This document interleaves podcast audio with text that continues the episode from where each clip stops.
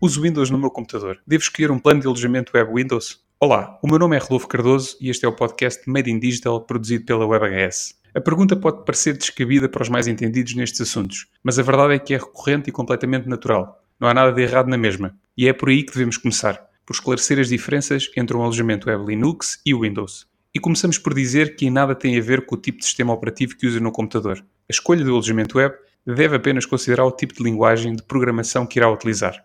No caso do alojamento Linux, este é compatível com PHP e MySQL e suporta scripts como WordPress, Zencart e PHP BB.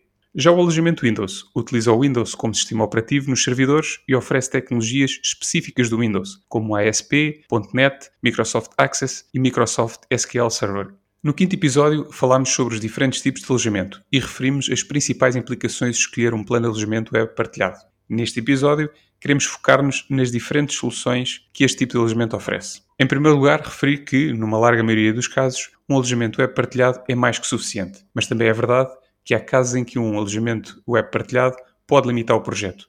E sobre isso falaremos no futuro. Hoje falaremos sobre as escolhas que pode realizar dentro dos alojamentos web partilhados entre os diferentes tipos de armazenamento, sendo eles o tradicional HDD, o SSD e o NVMe. A escolha é guiada acima de tudo pela performance. O alojamento Linux em HDD será indicado para um projeto que está a começar, com pouco tráfego e ou, por exemplo, para sites institucionais com pouco conteúdo.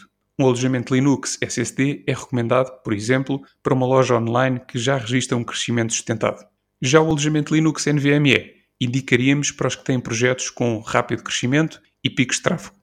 No momento de escolher o plano de alojamento para o seu projeto, para a sua ideia, considere, para além da performance esperada, o espaço ocupado e o número de domínios, sites, que pretende utilizar nesse mesmo plano. Mas é importante deixar uma nota sobre as indicações anteriores. São apenas exemplos que procuram dar uma ajuda rápida na escolha, mas não invalidam uma consulta e análise técnica da sua parte ou da nossa, se assim o entender. Existem situações em que, pelo espaço ocupado e recursos necessários, poderá ter de optar por realizar o upgrade do plano, quer seja no ambiente partilhado, como para soluções dedicadas. No próximo episódio, subimos às nuvens e dedicamos-nos a explicar as diferenças entre servidores cloud e dedicados. Até já!